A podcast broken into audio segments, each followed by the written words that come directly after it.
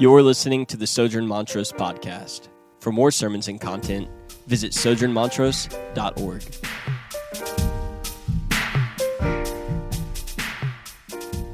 Peace be with you. Welcome to Sojourn. Uh, for those of you that don't know me, my name is Marshall. I'm one of the pastors here. Um, and it is my joy and honor to proclaim to you the truth of God's word from uh, John chapter 10 this morning. Um, if you uh, are, are newer to Sojourn, just know that we've kind of been camping in John for the past um, couple of weeks, and we have a, a few more to go.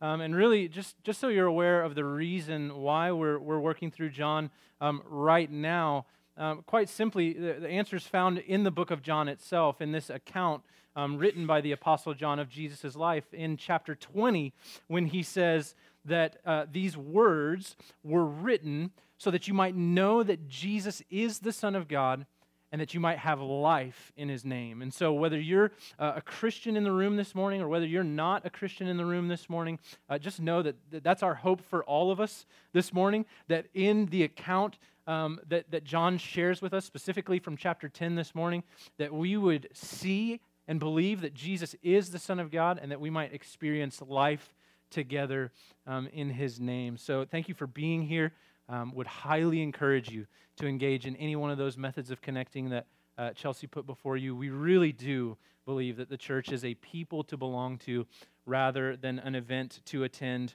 on a Sunday. And so, um, this morning, essentially, just for some context, um, in chapter 10, uh, Jesus is responding really to a, a fairly normal question uh, that he receives all throughout the Gospels, which is, which is Who are you? Right? And so just recently, he has healed uh, a blind man in chapter 9, uh, which we skipped over. So, um, but he's recently healed a blind man, and, th- and that's essentially led to a whole lot of questions um, from both the religious of Jesus' day and the irreligious of Jesus' day. And, and all of them boil down to who are you? And this is Jesus' response to them. And so, my, my prayer, what I'm going to ask the Lord to do um, right now for us, um, is that we would ask that same question um, and that we would see and believe and then experience life in his name. So, let's pray, um, and then we'll jump into John chapter 10. Father, we thank you for this morning. Uh, we thank you for the opportunity to gather together. Uh, and Lord, I, I pray that we would not lose sight um, of, of, the glory that this assembly is, um, not because of who we are, but because of who we belong to. Um, and so, Lord, I, I pray this morning that, um, that, Lord, you will lead us, that you will guide us, Lord, that you will shepherd us into pasture this morning. Um, and, Lord, that we would see that our, our needs are met in, um, filled up in, um, in the person and work of your Son, Jesus. And so, Lord, we know uh, that we need you this morning. Uh, we need your spirit to open eyes to see, ears to hear the good news. Um, and so, would you do that uh, in the way that only you can? We love you. It's in His name we pray. Amen. Okay, so let's jump right into John chapter 10. We've got kind of a, a lot to do. And, and again, just like I said uh, earlier, right, this is Jesus responding to that question who are you? And he starts in verse 1 by saying, Truly, truly, I say to you. But here's what I'm going to do uh, I'm going to do something a little bit unorthodox, and we're going to jump right into the middle of chapter 10. So skip down to verse 9 and, and, it, and listen to what Jesus has to say. Truly, truly, I say to you, verse 9, I am the door. If anyone enters by me, he will be saved and will go in and out and find pasture. Now, some of you might be wondering why, why would you start with verse 9, right? Like typically we tend to just kind of walk verse by verse. Um, and, and I promise you, though, that this will make sense. In that there is one word that Jesus uses um, in, in this verse that we do not see in any other portion of the New Testament. Right? So this word is used one time in the New Testament. And many of us would probably think, okay, so it's insignificant. And yet, uh, I would, I, am making the case this morning that it's actually very, very significant because Jesus, in using it, is drawing a line, is drawing a line back to a theme that is pervasive in the Old Testament. And the word that he uses is the word pasture. And so, while it only takes place, or we only see it referenced once in the New Testament, we see it used 59 times across 56 verses in the Old Testament, those books written before Jesus came. Right? So, there's a theme that Jesus is attaching himself to this theme, this idea of pasture. And so, I think the question that we should probably ask ourselves then is what, well, what is it? Right? If it's, a, if it's thematic in the Old Testament, and if Jesus is purposefully re- referencing it now in order to draw us to that image, what is pasture? And I, I think it, without going into all of the biblical nuance of the, of the Old Testament, pasture is essentially three things that come together in one place. And those three things are this sustenance, safety, and rest. Sustenance, safety, and rest. And where those three things come together, there you find pasture. And so, if in the Bible pasture is most readily characterized by those three things, I'm, I'm going to make this statement. If that is what what characterizes pasture, my contention this morning is that, again, whether we are Christian or not Christian, pasture is something we all want. That that's a, that that's a universal desire. That for those of us in the room this morning, everybody who's listening right now, who has a brain and a head on their shoulders, for all of us, when we think of those three things and there being a place where those three things exist in their fullness, we think, I want that. Now, we may have vastly different ideas as to what's in that place, as to what that place looks like, and as to how those needs are met. But I think we all begin in a position that says, I want sustenance, safety, and rest. Now, what I would argue is something that goes even maybe a little bit beyond that and that we don't just want sustenance, safety, and rest. We don't just want pasture, but that we actually that we actually need it. And that that is why so often there's a level of discomfort with the fact that we don't experience it. That when there is a lack of sustenance, when there is a lack of safety, when there is a lack of rest, that feels unnatural to us. And so it's not just something that that sounds glorious and like something that we would want, but that it's actually something that we need, that it's something in us that we were created to experience, and for whatever reason now are hindered from doing so.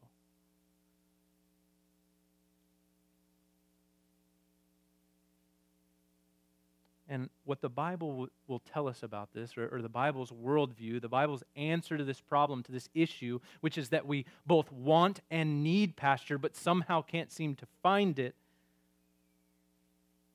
is that we were never meant to experience those things or a lack of those things in the first place. That we were created in communion with God, and that in communion with God, we experienced sustenance, safety, and rest in their fullness but that because of our sin, because of our choosing not to follow God, but to follow ourselves, we broke that fellowship and now experience a life that is lacking in those three things. And so we don't experience pasture. Now, here's the thing you might, you, you might not be a Christian in the room this morning. You may say, okay, all that aside, uh, all that aside, I think that there are things in this world that can provide for me sustenance, safety, and rest. I think I can experience pasture on my own, apart from Jesus. If I have X, Y, or Z, then I will experience those things. And here's, here's what I would say, and this is for those of us who are Christians in the room and those of us who are not. It is rare, it is rare that we experience all three of those things simultaneously, right? And that we may get a little bit of rest, but there might not be a whole lot of sustenance, or we might get some sustenance, but there might not be a whole lot of safety.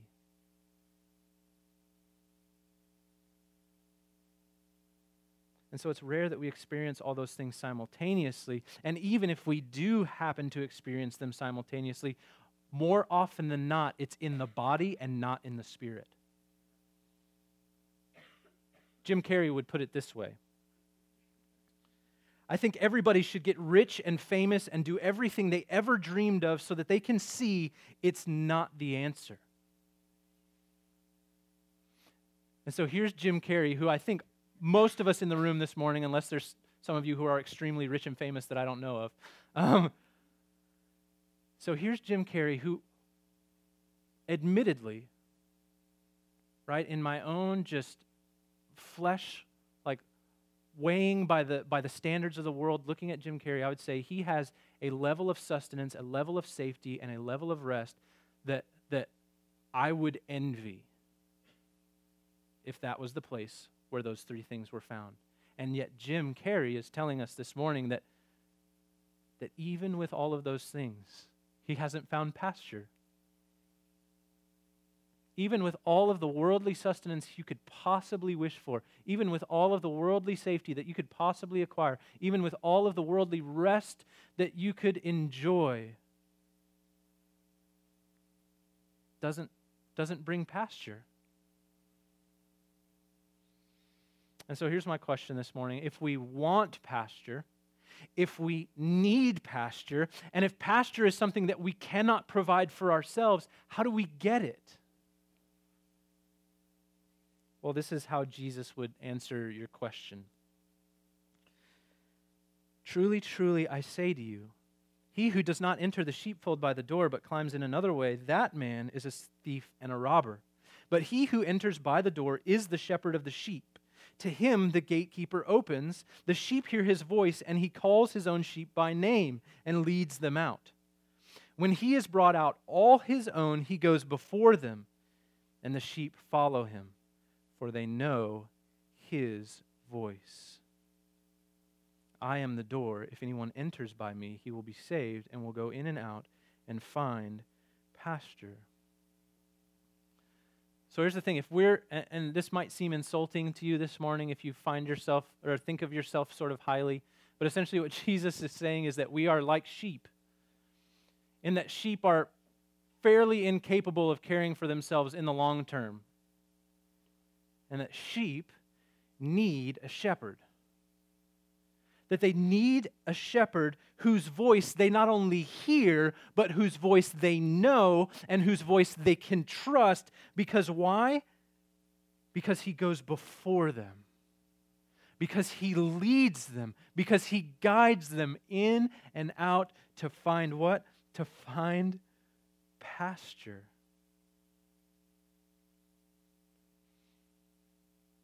And so it would seem pretty simple at this point, right? Like, okay. We have something we can't provide. There's someone who can lead us there. It's a shepherd. All we need to do is find a shepherd. And yet, there are several who would get in the way of that process. In, that, in verse 8, it says this All who came before me are thieves and robbers, but the sheep did not listen to them. And then verse 12, he who is a hired hand and not a shepherd, who does not own the sheep, sees the wolf coming and leaves the sheep and flees, and the wolf snatches them and scatters them.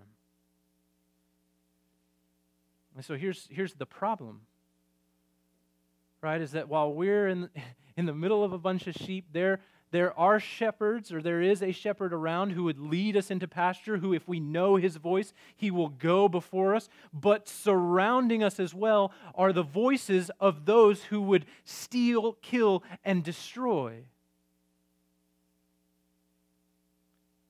And so here's what Jesus is saying, what I, what I think that we can come to understand this morning that when we experience a lack of sustenance, a lack of safety, a lack of rest, when we experience the lack of pasture,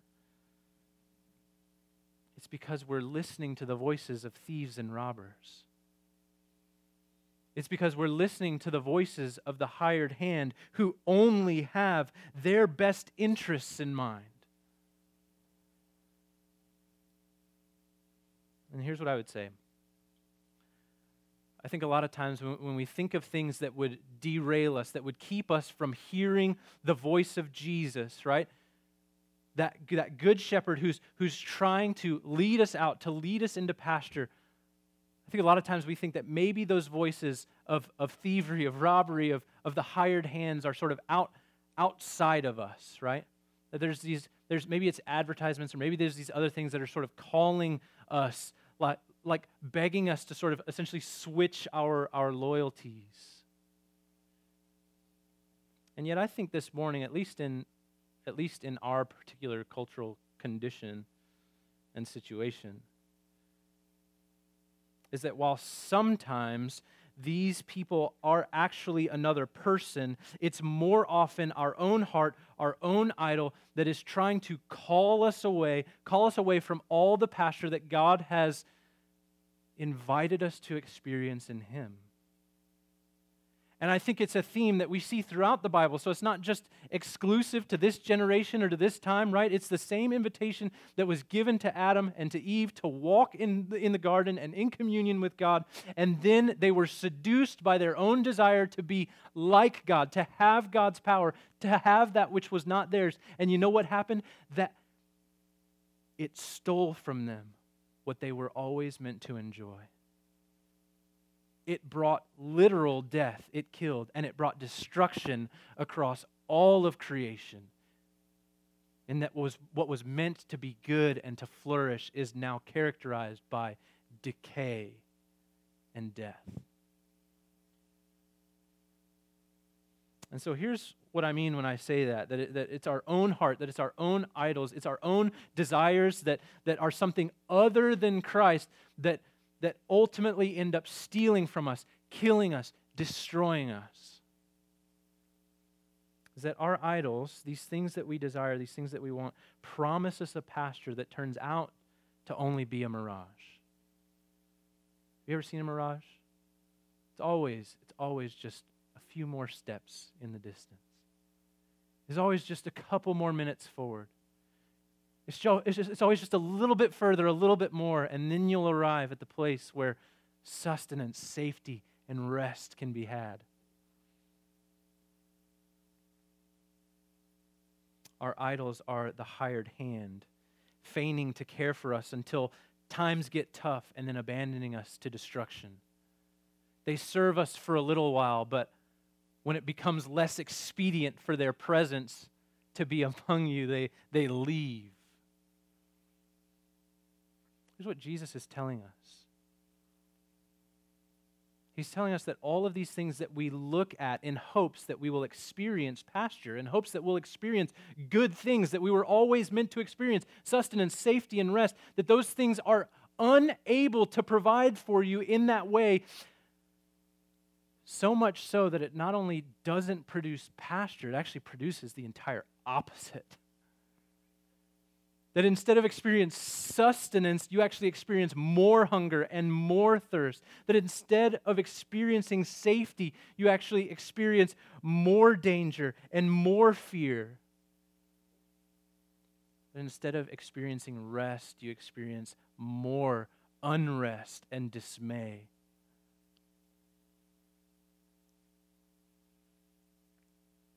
And so only a shepherd will do.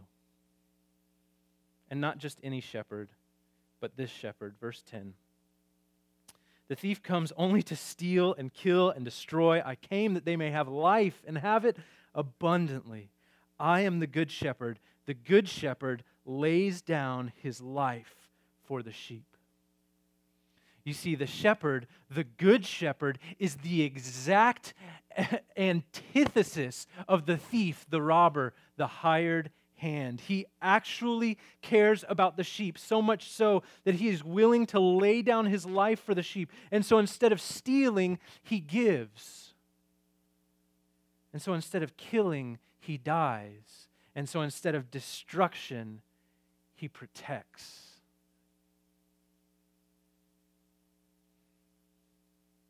And so there is this shepherd, there is this good shepherd. And here's what Jesus says He says, I am the good shepherd.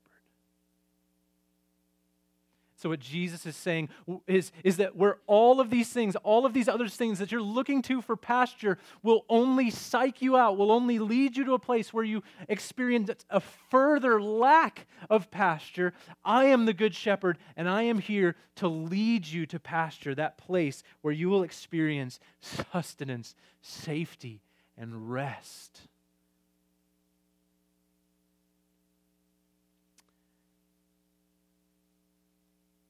And then it says this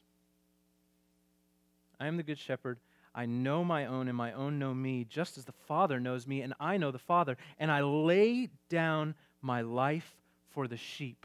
And here's what's, what's really great for us, and that we, we, we have sort of a, I think, a, a privileged place in the chronology, the history of the world, because where the people that are hearing this at the moment have not seen Jesus on the cross, we get to read the rest of the story and we get to know that Jesus doesn't just say he's the good shepherd, he proves he's the good shepherd when he lays down his life for the sheep.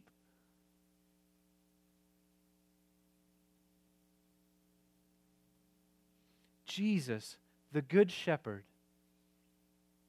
becomes what what John the Baptist called them in chapter 1 the Lamb of God who takes away the sin of the world.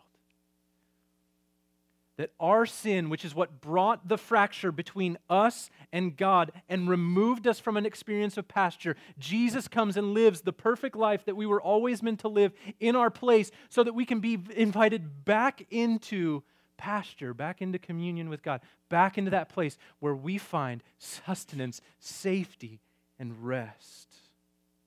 And that's what he means when he said, I came that they may have life and have it abundantly.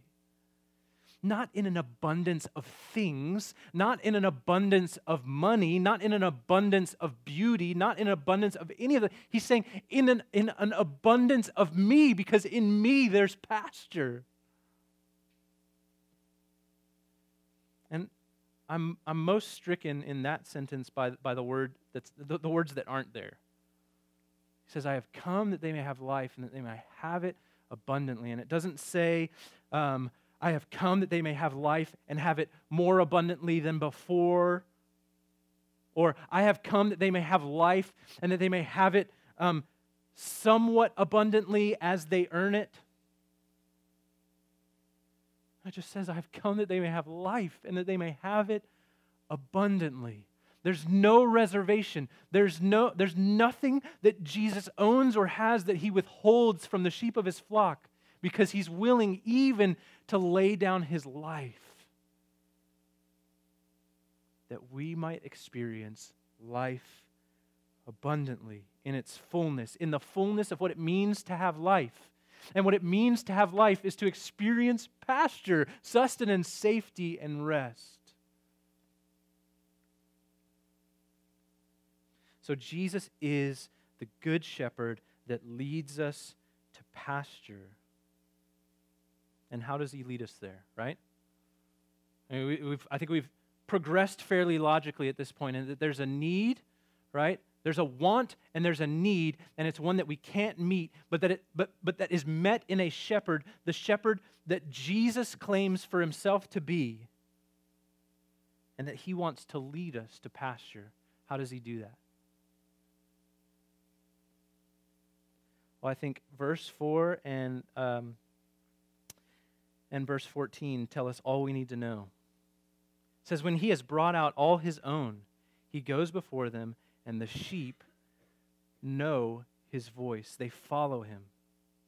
Even in verse 3, 3, the sheep hear his voice, and he calls his own sheep by name and leads them out. Verse 14, I am the good shepherd. I know my own, and my own know me. So here's the thing in the midst of all of the voices around us that would call out for our allegiance, in the midst of all of the things that would tempt us to find pasture somewhere other than Jesus, we need to not only hear the voice of Jesus saying it's in me, we need to know the voice of Jesus in the midst of all of the noise.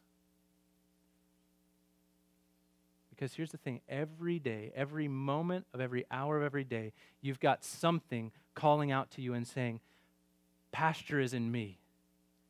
Pastures in this size paycheck, pastures in this kind of house, pastures in, in this kind of spouse, pasture is in on and on and on. And we need to be reminded. We need to be reminded that pasture is in Him, that life abundant is in Him, that when we know that Jesus is the Son of God, that we experience then life in His name, and that is a life characterized by sustenance, safety, and rest. Because when we don't when we don't hear his voice and when we don't heed his voice and we don't listen to his voice, we end up getting robbed, we end up getting killed, and we ultimately end up getting destroyed. But here's what we can't forget in all of this as we as we sort of come to a close. At this point, I think maybe it, there, there's a temptation for us to, to look at Christianity or following Jesus as something that we, we, we do because of what we can get from Jesus. Right? Okay, so if I just if I just follow Jesus, sustenance, safety, and rest are mine. That's all I've got to do. Just that's it.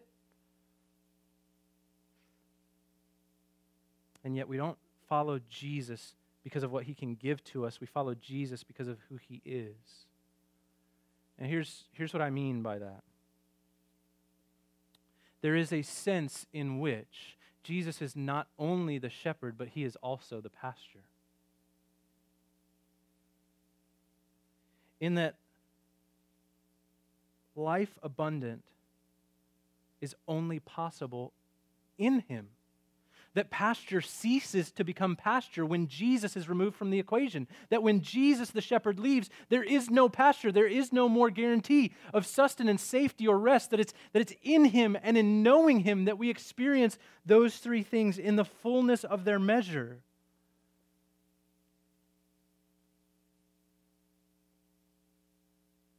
The moment we don't have Jesus is the moment that pasture ceases to become pasture. And here's what I mean Jesus is the pasture by which we are sustained. So even if we go physically hungry and thirsty, our souls find sustenance in knowing that our greatest hunger is already met, which is hunger for relationship with God. Jesus in the Sermon on the Mount, blessed are those who hunger and thirst for righteousness' sake. They will find God. Their, their desire for sustenance will be met.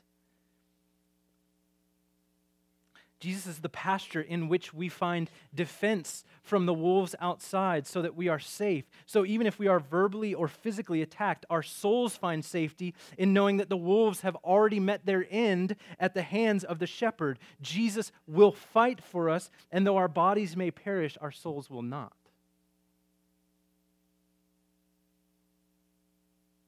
This is why the Bible tells us to not fear those who can kill the body. Hebrews asks that great question What can man do to me?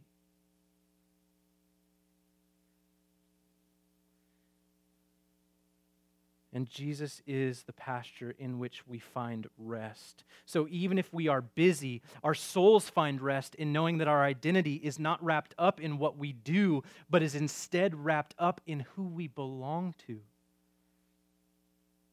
We are the sheep of his flock. And I think maybe the most mind blowing verse in this entire portion of Scripture right here is one that we've already read multiple times, but it's in verse 14 and 15. It says this I am the good shepherd, I know my own, and my own know me, just as the Father knows me, and I know the Father. So here's the reality for you this morning if you're a Christian, right? if you believe that Jesus is who he says he is, that he has done what he has said he has done, then you know and are known by Jesus as intimately as Jesus knows and is known by the Father.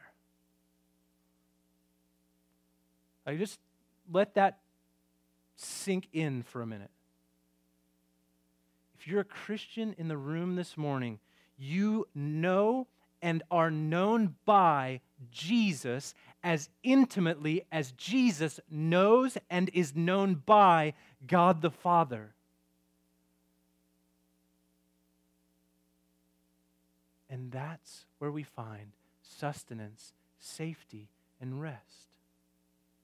Because here's the thing for every hidden crevice that maybe the other people in this room haven't seen, that maybe the people in your life have yet to see, that maybe you think God hasn't seen, He has seen, and He not only knows about them, but, but, but has welcomed you into His flock in spite of them. And so you have sustenance in that relationship with God is not dependent on what you can do or manufacture for Him, but rather out of the, the multiplicity of His grace. You find safety because you can be who you are and know that it doesn't ultimately matter in the end because He's not looking at you based on your record, but He's looking at you based on Christ, which is perfect. And you find rest because you recognize that you no longer have to labor to manufacture a holiness that ultimately will not be acceptable to God unless it is from Jesus Himself. And so, pasture is not just something that Jesus leads us to, it's something that Jesus is.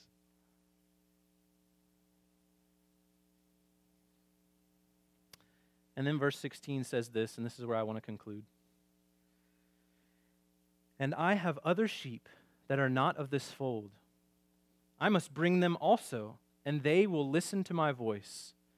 So there will be one flock and one shepherd. This is what, what Jesus tells us. There's, right? There's an, there's an exclusive nature to what Jesus is about to say. He says there's one flock, there's one shepherd. Anybody else, any other thing is a thief or robber, right? If we go back to, to verse 1 right? There is one flock, there is one shepherd, and yet I have other sheep that are not of this fold, and I must bring them. And so here's our reality sojourn. Okay, we're, we're a, a, a small neighborhood expression of, of the local church, the sheep of Jesus' pasture. And what Jesus would say to you this morning, and what Jesus would say to us,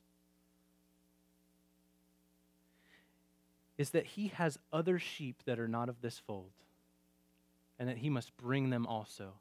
And the way that he's going to do it is going to be the same way that he brought you through his voice.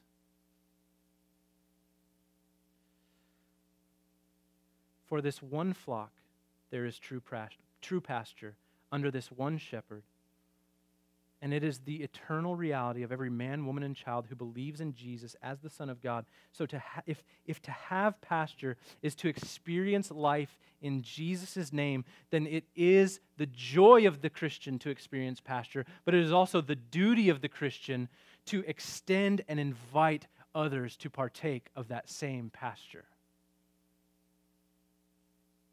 We get pasture by listening to the voice of the shepherd.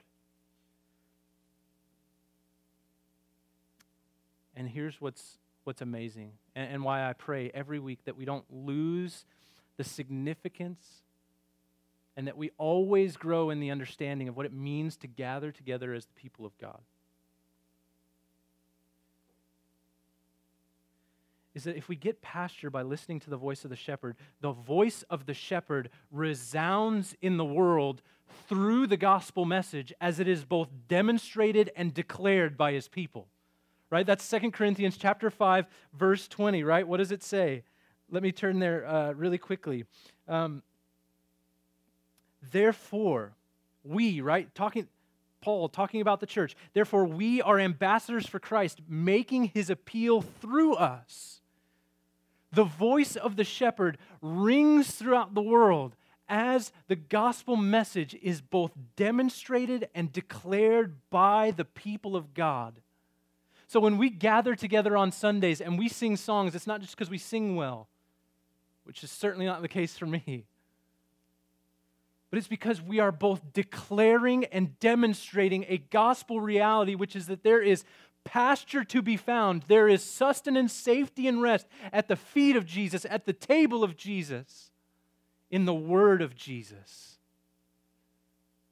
And when we gather together as neighborhood parishes throughout the week, it's not because we share an affinity or an age bracket or an income level. We gather together because as we love one another, as we come to the word of Jesus, we find sustenance, safety, and rest together. We experience pasture together. And as we do that, we, we raise up the banner of Jesus' grace so that the neighborhood that we live in, those, the, those who surround us, might see and know that there is pasture to be found in Christ.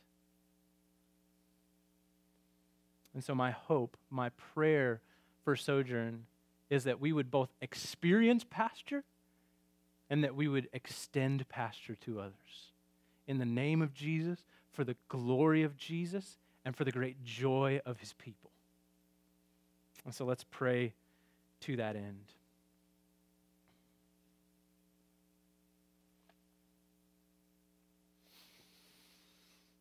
Lord, you are our shepherd we shall not want. You make us lay down in green pastures, and you lead us beside still waters. You restore our souls. You lead us in the paths of righteousness for your name's sake. And even though we walk through the valley of the shadow of death, we will fear no evil, for you are with us.